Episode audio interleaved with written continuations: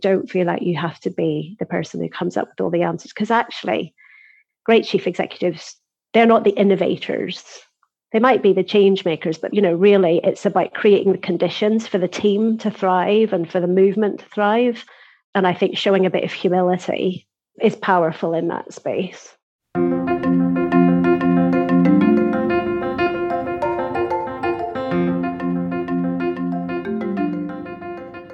Welcome to season two of the Charity CEO podcast, the podcast for charity leaders by charity leaders.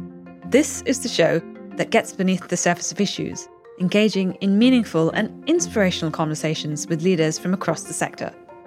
I'm Divya O'Connor, and each episode I will be interviewing a charity leader who will share with us their insights, knowledge, and topical expertise on challenges facing our sector in these turbulent times. This show is for everyone who cares about the important work of charities. Today, I am speaking with Angela McConville, CEO of the National Childbirth Trust, commonly known as the NCT charity.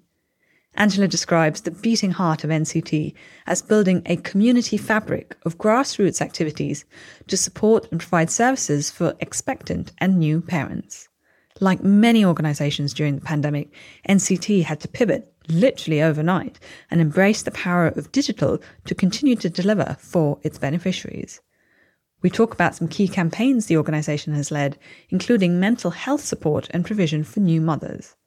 Angela also shares personal stories, being a leader and a mother and a role model, and how being a master juggler has helped her keep it all together. I hope you enjoy the show. Hi, Angela. Welcome to the show. So lovely to have you here today. Good morning, Divya. It's lovely to be here with you. So, we are going to dive straight into our icebreaker round. Are you ready? I am. Question one What was your first job? Oh, my first job was working in a hotel in a seaside resort in Northern Ireland where I had actually it was quite a good preparation for life. I had to do many different roles every day. So I served breakfast, I was a chambermaid, I worked in the restaurant, I cleaned, I served in the bar, you know, work in reception, run the tills. So it was a great baptism of fire for working life. I had to be many things to many people across the week, but I absolutely loved it because it was so social. But everybody came in holiday season and they were happy and you felt part of their holiday, especially for the people who came back season after season. And there was a real community feeling amongst the people who worked in and around the resort. We got to know each other. And so actually, it was a really happy time for me. Oh, brilliant. Question two What would you say is your professional superpower? Oh, I think without doubt, my professional superpower is a master juggler or plate spinner. So I'm a full time mum and I'm a full time charity chief executive. Both of those things require a lot of skillful juggling day to day. So busy life, busy diaries, busy family life. And I just have developed a great art of sort of swan like appearance while paddling frantically under the water to keep everything keep everything in play but it served me well you know and actually i think again it's one of the great joys of just being a, a leader of a charity, you get to do many different things in any given day or week. And like family life, it's it's unpredictable sometimes, and it requires a lot of emotional capacity, as well as you know good skillful management of diaries and schedules and logistics. So uh, yes, I'm a master juggler. I think it's my superpower. I can completely relate to everything you said there, keeping multiple plates spinning and being really adaptive. Yeah. So, question three Tell us something that you learned about yourself during lockdown. Probably the thing that I've learned is that I become very at peace with being quiet and being less extrovert. So I'm an extreme extrovert, and my pre pandemic life was extremely social and busy and making lots of connections and networking and attending events and and actually, I've learned that I'm also very comfortable in a more quiet environment with my family and taking time out to be sort of present with them. So I've learned a great deal about the, the peace and the joy that comes with just having a calmer, less frenetic pace. Not to say that I don't miss a lot of that vibrant. And I, I, look forward to that coming back. But I've also really enjoyed changing the pace, not commuting all the time, having more time really presently with my family. That's been a great, a great silver lining. Yes, agree with that as well. So, the next question if you could go on holiday anywhere in the world right now without worrying about coronavirus, where would you like to go? Oh, it's so easy for me because I just long to go to Paris. So, when I was a student, I did a year of my university studies in Paris and I loved it. It is a place that I call home now. I know the city really well. I had a job teaching English that meant that every day I got on my bike and cycled around the city. It was the year of the World Cup, so I had to learn all sorts of back roads and routes around the city to find the, my families and my students. And it's a city that I love and I really miss it. Like there are days when I get physical pangs of wanting to be in a cafe or you know going out for a steak frite or just you know strolling along one of the lovely boulevards. And so i i have a map of paris in my office and it's sort of a it's an inspiring thing to look at between meetings. So i do long to get on the eurostar and just go for a lovely relaxing weekend see some art eat some nice food yeah sounds lovely. I hope that won't be too far away that that will come back. I know. So our final icebreaker question if you had the opportunity to interview anyone in the world dead or alive who would it be and what one question would you like to ask them? Well, I have thought about this question because I did wonder if you might ask me that. Yeah, I really thought deeply about this because, and the person that I would like to, I would very much like to meet and interview is the contemporary artist, Tracey Emin. So I'm an English graduate and I have a great passion for the arts. It's probably like the greatest passion I have outside my charity work. And Tracey Emin, I find just beguiling. And I think that she has a lot to, stay, to say about the contemporary state of what it is to be a woman in the world today. And in 2019, I went to see her exhibition at the White Cube, and it was extremely moving. Like, I actually had to step out of the gallery for a period because I found it so emotionally overwhelming. And I think that she has an incredible power to communicate about loss and grief and you know the complexity of emotions and feelings that we experience in our journey as a woman. And she had you know wonderful powerful sculpture of a, a, pregnant woman which was called mother.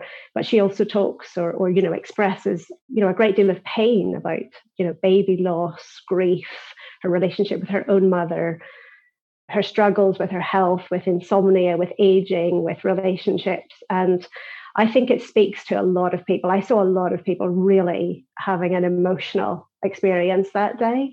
And I think I'd just like to talk to her about where she finds her courage to speak out and to express what are very personal and intimate and, and difficult things. And I, I, I would enjoy that greatly. She's a, a fascinating character and on that topic of motherhood and babies, I think it's a brilliant segue to come on to our main discussion for this podcast. So, Angela, you are the chief executive of the NCT charity, the National Childbirth Trust. And I think if you're a parent in the UK, it's hard not to have heard of NCT and its services. And my husband and I certainly were part of an NCT antenatal group when we had our first child. So, Let's start off by talking about NCT's work. Can you tell us about your mission and your programs of work?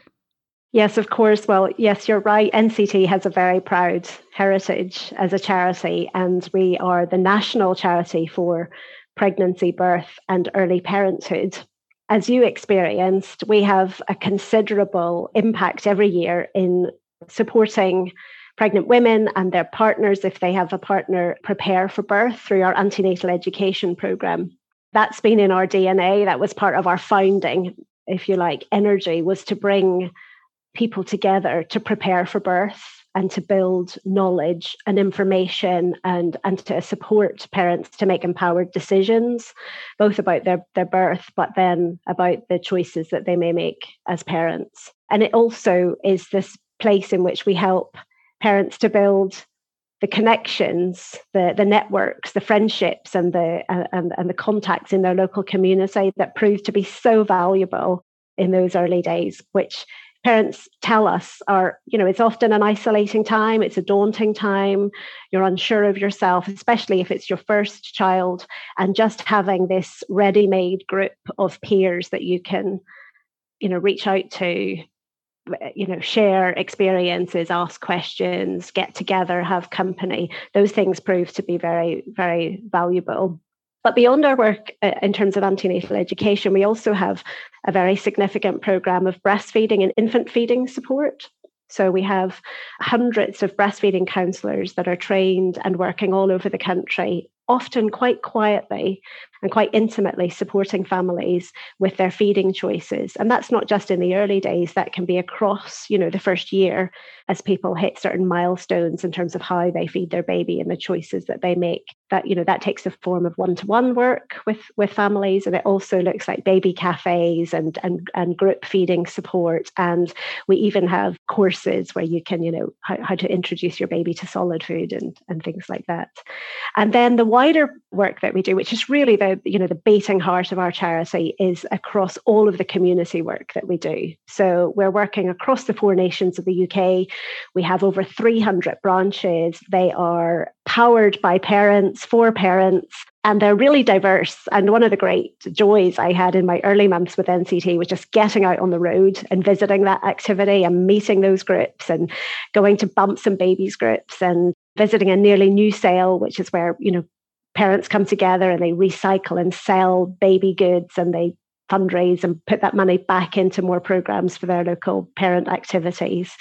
So I mean that's a that's just wonderful. That's the vibrant you know community grassroots heart of our charity. And it's and it's really been very impressive in the pandemic to see that that appetite for parents to to support other parents and to work together in their community to prevent isolation that's really come to the fore. And i think i was telling you when we when we spoke previously that we have used the government's exemption for charities to set up support groups to enable our volunteers to work within their communities to set up walk and talk groups. So there was a real appetite for parents who, you know, whatever their circumstances, increasingly we were getting reports of isolation, mental health concerns, well-being concerns, and we really felt that as soon as the government would give us any framework by which we could enable parents to come together safely, we wanted to do that. So we tested a walk and talk groups, you know, a handful of them one week, and I and it has just it has just really taken off. It's it surprised us and it's delighted us. I think we have now ran something like 2,600 walks. 18,000 parents have joined us. It grows every week. Wow. 650 new volunteers registered with us, some some in branches which had been dormant for a long time, some in parts of the country where there'd never been a branch, just really wanting to respond to that appetite for human connectivity, getting out in the fresh air, looking after your well-being, being in touch with other parents. I mean, it just it's sort of some of the most basic human instincts, but it was just there. And we were really delighted that we could, you know, get in behind the volunteers and enable them to do that safely and quickly. Yes, let's talk a bit more about the impact that the pandemic has had on the organisation, on delivery of services. I mean, talk to us about the issues that you have seen for new parents in lockdown. During the first lockdown, we heard stories about fathers not being allowed into maternity wards, for example, when their partners were having a baby. I mean, how has NCT really been able to support parents differently dealing with these sorts of issues during the pandemic? So I've given you the example of how we're doing it in our in our volunteering services and in our community work, but but actually we've been very adaptive across our services.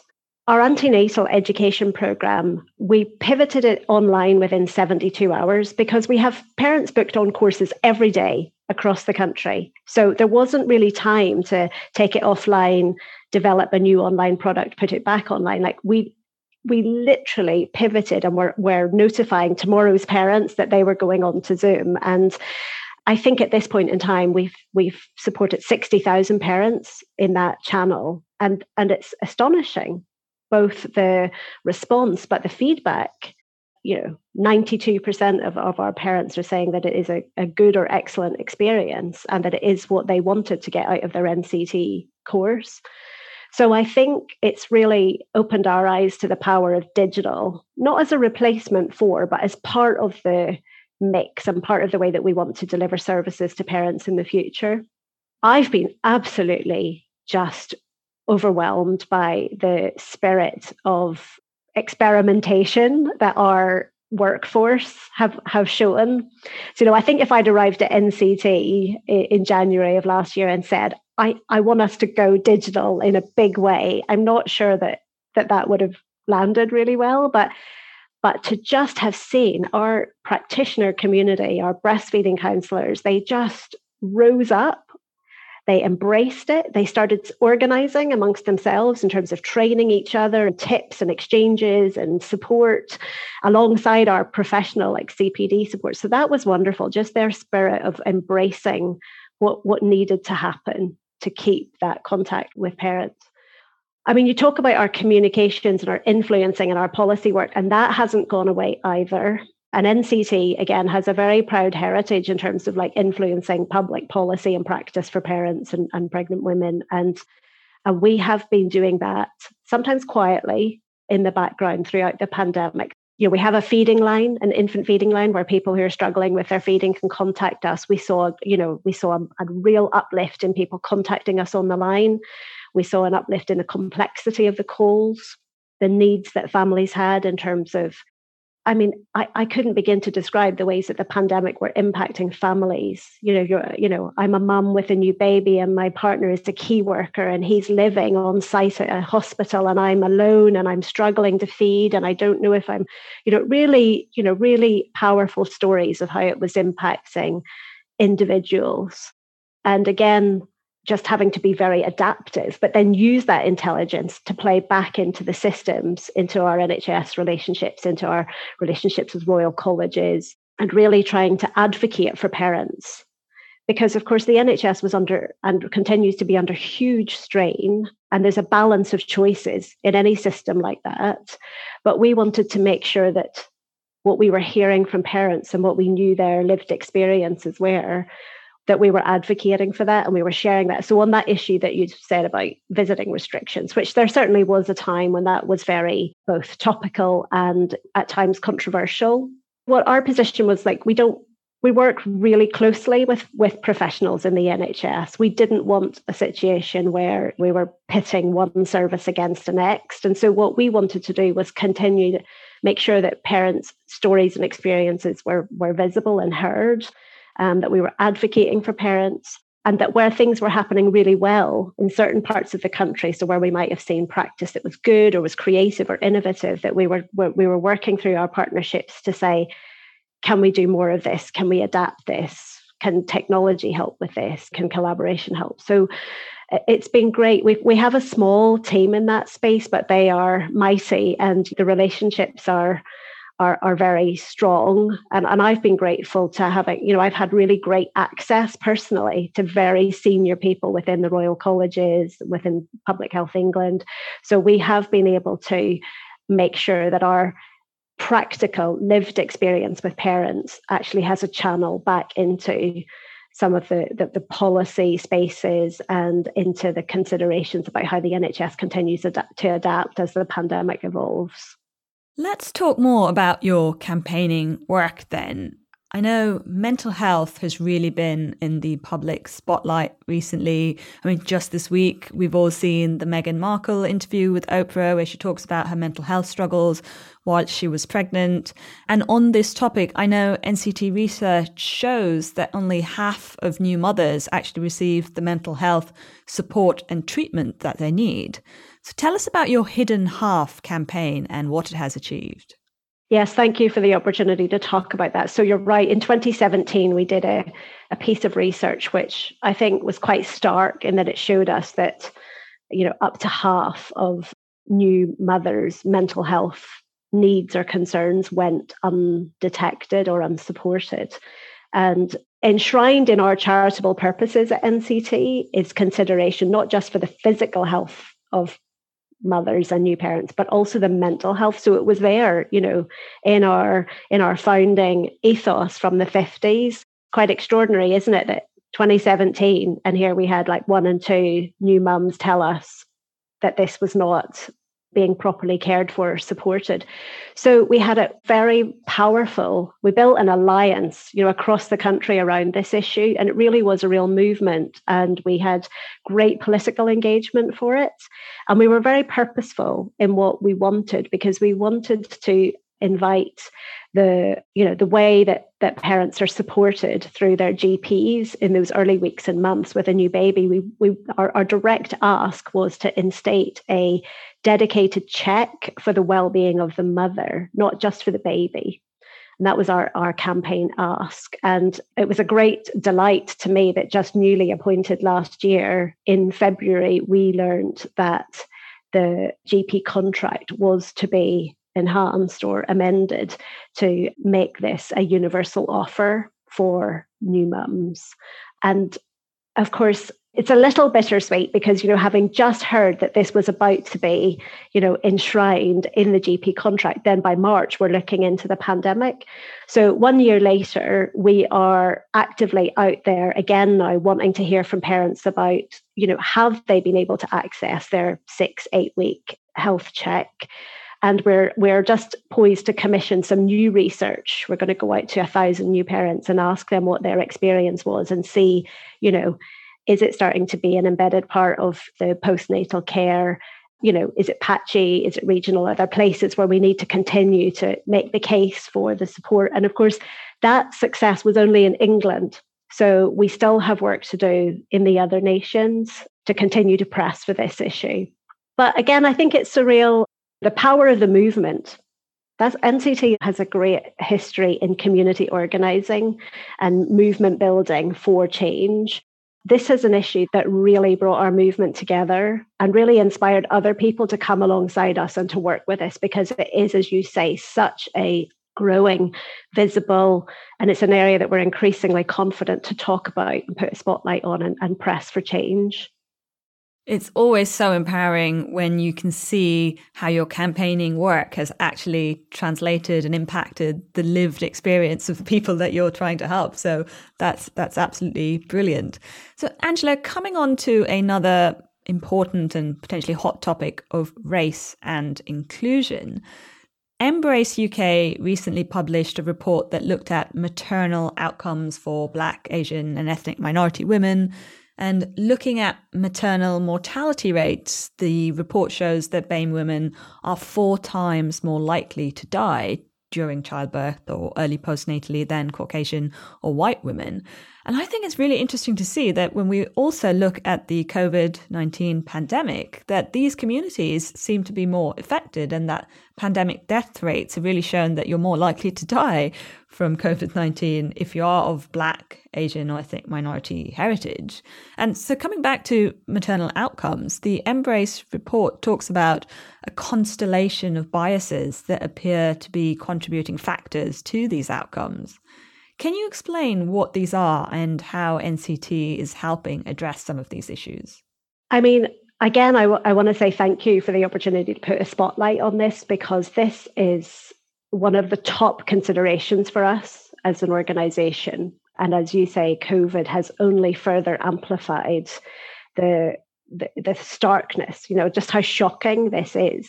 The MBRRACE report provides an annual take or audit in terms of maternal outcomes across a range of characteristics and considerations. But it, the pandemic, as you say, further exposed just the inequality that exists and the numbers of BAME women, BAME pregnant women admitted to hospital with COVID is like eight times a fact. You know, that's the factor we're looking at. So it's wow. you know it's really stark.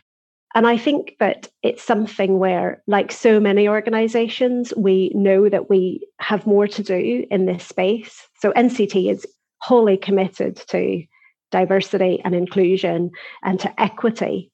And we are really doing a lot of critical thinking about what that means in terms of our services, in terms of the way we organize, in the way that we work.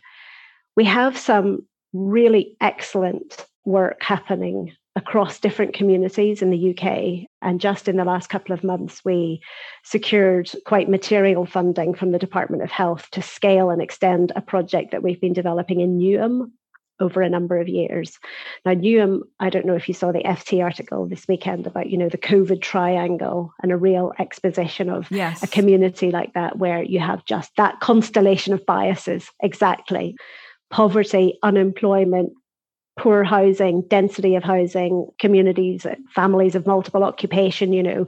Because it's intergenerational households as well. Yes, intergenerational households, insecure labour markets. You start to layer these things on you, the po- a population of key workers serving more affluent parts of the city, living in very concentrated ways. You, there's the constellation of biases, public health concerns. And we have been working there for a number of years doing very and that work takes time and it's you know it's deep lot building trust building relationships building connectivity with community groups. So we're really delighted now that we have secured the funding and the support to take that work further for another number of for i think for the next 3 years and to work in really intricate ways with the community across antenatal education breastfeeding support family link workers building really strong relationships with grassroots groups, thinking about local campaign issues. So we certainly see that there's a lot more for us to do in that space, really working closely alongside community groups and learning from that and bringing that learning back into some of our more mainstream activity. But we're also active in this space in terms of our influencing and policy work. So I've recently joined the Royal College of Obs and Gynecologists Race Equality Task Force. We are supporting Birthrights, which is a campaigning organisation who are initiating an inquiry into racial justice in maternal outcomes. So some of what we're trying to do at the moment is to bring our power, if you like, and our platform as a national charity to bear on other organisations' inquiry into this space and to stand alongside them and to say, we agree with you. This is not acceptable. These outcomes are shocking. This has to change. We stand ready to support. We want to learn. We want to really think critically about what more we can do as an organisation in terms of the inclusiveness of our practice. And so it's a it's a powerful call for us as an organization at the moment. And as we think about our focus post pandemic, I think it will continue to be a really key focus for us. It's such an incredibly important area for consideration for society more widely and certainly for policymakers as well. And Talking more about really engaging with communities, I'd like to talk a bit about volunteering. I mean, you mentioned earlier that you had 650 new volunteers sign up, and I think NCT, correct me if I'm wrong, Angela, but you have over 6,000 volunteers. And I think we've really seen such a groundswell of volunteering during the past year, you know, whether it's buying groceries for your next door neighbor or volunteering with the NHS or your food bank, and, and certainly people on furlough offering their services to charities. I mean, there have been so many opportunities for people to get involved with civil society and really tackle some of these issues that we see uh, around inequality and, and other causes and concerns. What do you think the future of volunteering is going to look like from here on? Well, that's honest. That's such a good question, Divya, because we're asking exactly that question at NCT. In fact, this week we've launched a program internally to invite our volunteer community to help us shape and to really have that conversation about what is the future future of volunteering at NCT. What what will it look like, and how can we enable that? And I sit as part of a chief executives group with a range of other charities who also have huge volunteering communities within their work. And it's been it's been just again one of the silver linings of of the pandemic is to see just how what an intrinsic part of our civic society volunteering is and how people want to rise up and help and often help in a very hyper local immediate way within their community. I think that's what's interesting, isn't it? That we don't have to conceive of volunteering as something that you sign up for and you get involved in your organizing committee and you make a two, three year commitment. And actually, the pandemic's showing that people can do it really fractionally. They can do it an hour a week. You know, if you run a walk and talk for us, I better not say it's an hour a week because I bet for the people involved, it's hours of planning and logistical. But you know, it can be very immediate and it can be very family friendly. You can family volunteering is actually kind of a buzzword in, in our world. And it's been something that we've always done, but it's starting to be part of that, if you like, that movement of how do you make volunteering so getting the kids involved, get the kids involved, exactly. So I think what's incumbent upon us is to really think about what what works for volunteers. How do they feel valued and celebrated? How do they feel like they're leading the charge rather than sort of responding to all of the directives that they might feel come from from the head office? We want to really just empower volunteers on the ground to do what is right for the communities that they serve. And they and and their needs are very different. You know when i visited projects in peterborough what they what their communities need look very different to when i visited projects in southampton. And those people know best. And really for us in terms of the national office our job is to make sure that we can help people to do it well safely responsibly just give them the tools, make it easy, and then really value them and make them feel valued and celebrated.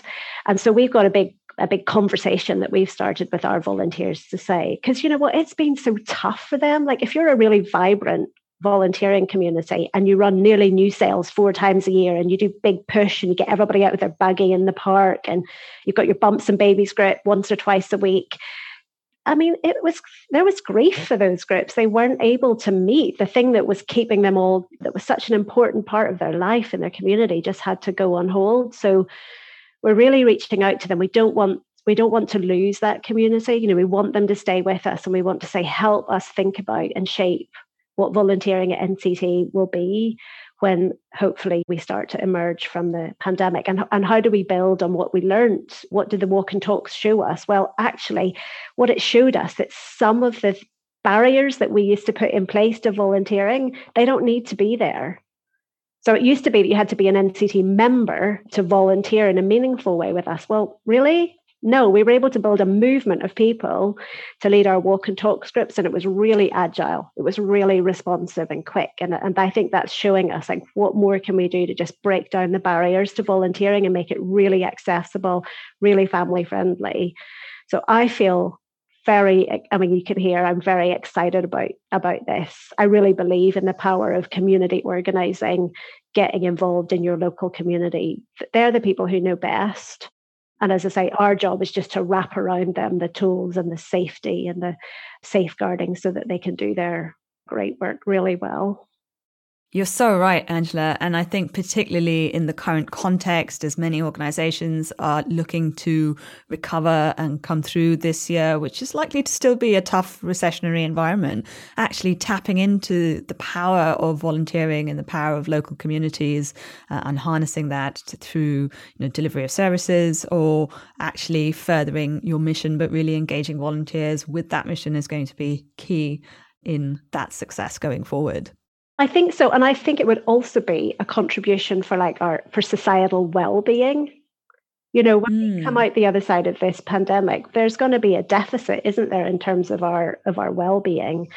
And I can see in the in the groups and in the feedback the real positive uplift of people coming together and doing simple, lovely activities together, walking, talking, sharing a coffee, sharing experiences, that those things will be part of what will build the if you like the emotional fabric of our communities when we're on the other side of the pandemic. So i think that's something that that i'm passionate about us continuing to put a spotlight on is that volunteering is not just about labor it's actually about a real powerful contribution to our to our well-being it's what you alluded to earlier in terms of the lockdown really just having given us the opportunity to pause, you know, take stock and reflect and, and have empathy for, you know, our fellow human beings or neighbors and and actually have an engagement on a much more human to human level, but that is actually beneficial for everybody.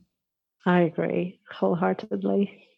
Angela, before we finish, I'd really like to chat about your personal experiences as a leader, as a mother, because I know you had both of your children whilst in a chief executive role.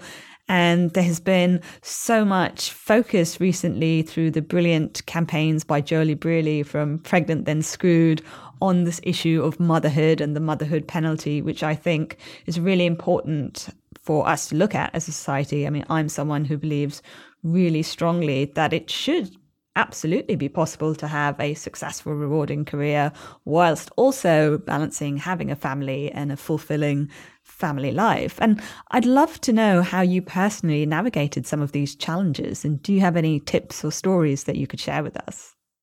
Well, I was going to quite flippantly say that I don't require a lot of sleep. which which has served me well. Uh, you know, four or five hours sleep has been part of the strategy. But no, I don't want to. Well, yes, if you listen to Arianna Huffington and everybody who really proponents of sleep being really key to productivity and well-being. Yes, exactly. Well. I'm not advocating for that. I mean, I've really enjoyed and admired greatly the work that Pregnant Then Screwed are doing. And, and on a campaign level at NCT, we have been getting in behind and supporting a lot of the calls. They've been just tremendous in terms of their beating the drum for the rights of women and mothers and the return to the workplace throughout the pandemic. But I also want to reflect on the fact that I feel it's a real, I do genuinely feel it's a real privilege to be able to be both a parent and to have a job that I really care about and I'm passionate about and that does so much good in the world and so i think i know i start from that i know there's a there's a narrative about the motherhood deficit which i totally recognize but i also like to think about the fact that it feels that there has been progress i mean my my mother was a community organizer she ran a playgroup in northern ireland for 16 years and she did it as a volunteer and it partly pointed to the lack of childcare or any kind of like community childcare infrastructure. It was just it was just absent. So she had to build it with other women in, in her community. You know, if I look forward a generation, well, I haven't had to do that, but that doesn't mean that it's not still a struggle at times.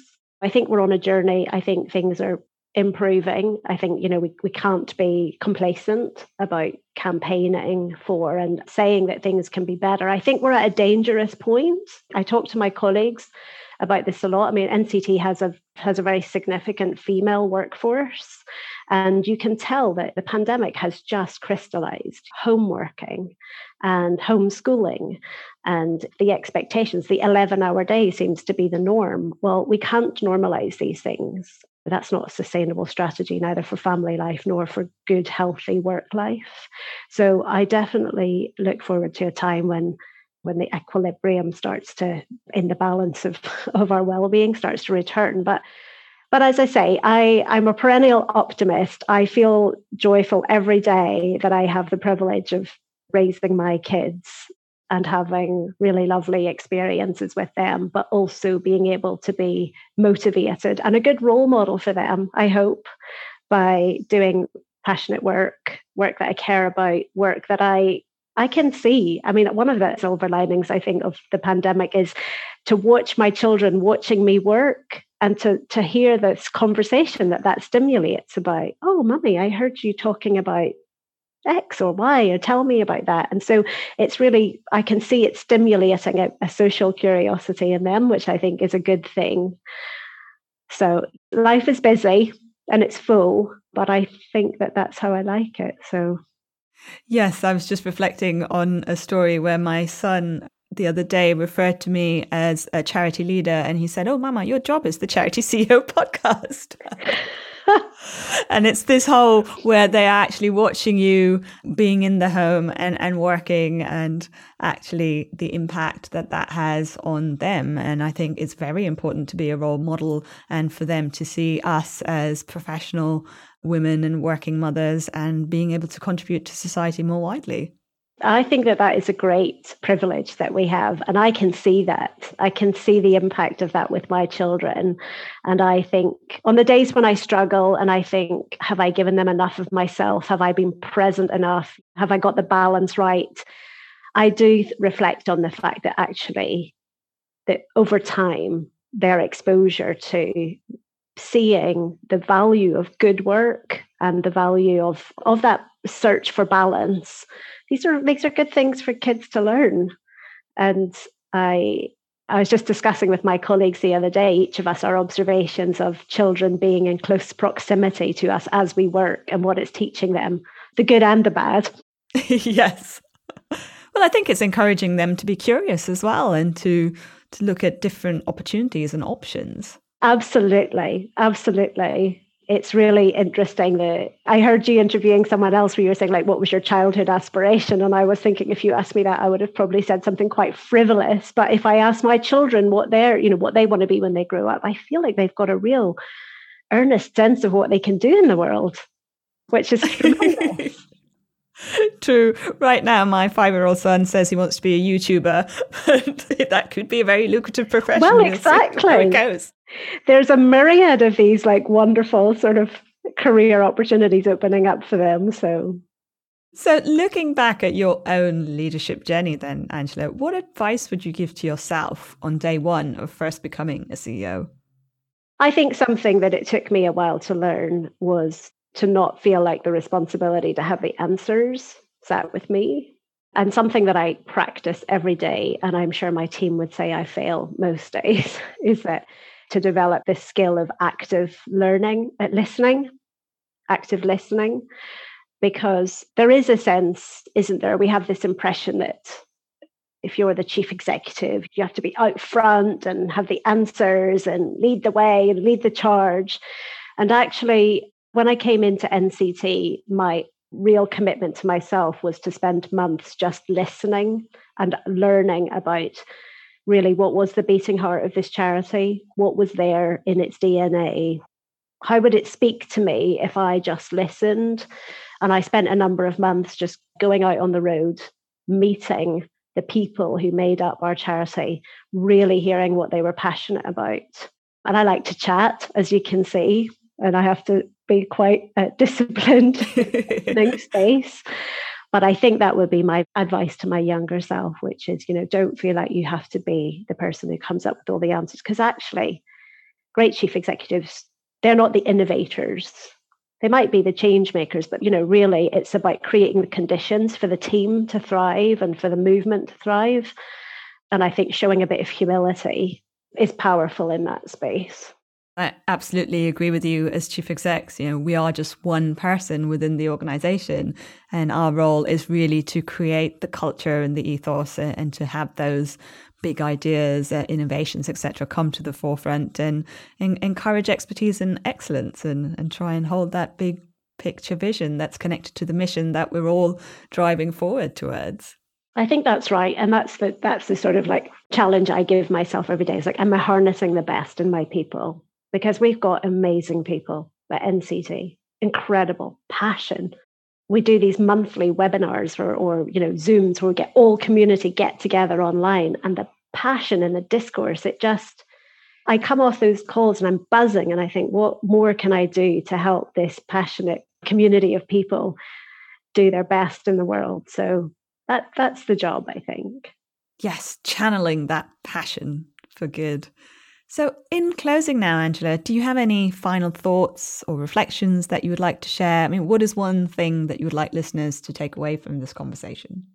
A lot of us at the moment, certainly within our organization, the thing that we are really thinking deeply about is how we look after each other, how we make sure that people stay well. I, I think in our experience, this third lockdown has been the most the closest to home, the hardest hitting. It's really mm, having an impact, really having an impact on our colleagues and on our communities.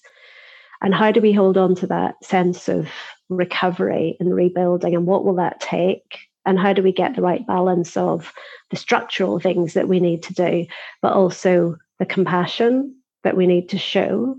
And so I have very much valued some of my peers in the charity sector. I mean, I know a number of your other guests talked about this, and I've felt deep camaraderie and support from other charity leaders. And one of the things that has been really interesting is to watch that in recent months the discourse amongst charity leadership is very much in the space about well-being and inclusion and making our way through to recovery that's where i'll be spending a lot of my time in the weeks and months ahead as we think about going into the new financial year and really thinking about are we now on the route back out of lockdown and how do we keep ensuring that our our workforce our practitioners out in the field, our volunteers, our parents, that they have sufficient support for their well being, first and foremost. Because I think if people are well, they're going to thrive.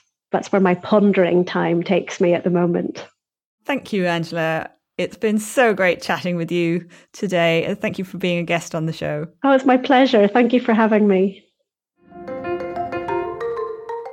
Having a baby is such an incredibly special time, but it can also be incredibly daunting and scary. This miraculous being, or two if you've had twins, has just arrived in your life and nothing is ever the same again. As I think back to my first year as a new mother, my NCT group was invaluable in providing support and resources, and just the sheer comfort of having that shared experience and being able to share the absolute thrills and delights, as well as the real lows of parenthood, was so needed in those early days. I'm so pleased to hear that during the pandemic, the NCT charity was able to continue its important work supporting new parents, and I'm sure it will continue to do so for many generations to come. I'm so grateful to all of our followers and listeners who helped the show reach the top of the Apple Podcast rankings for the non profit podcast category. It is such an incredible endorsement of our content and the rankings and reviews really make a difference because they enable more people to find and listen to the podcast. So if you enjoyed the show, please click the subscribe button on your podcast app and consider leaving us a five star review. Visit our website, thecharityceo.com, for full show details and to submit suggestions or questions for future guests. Thank you for listening.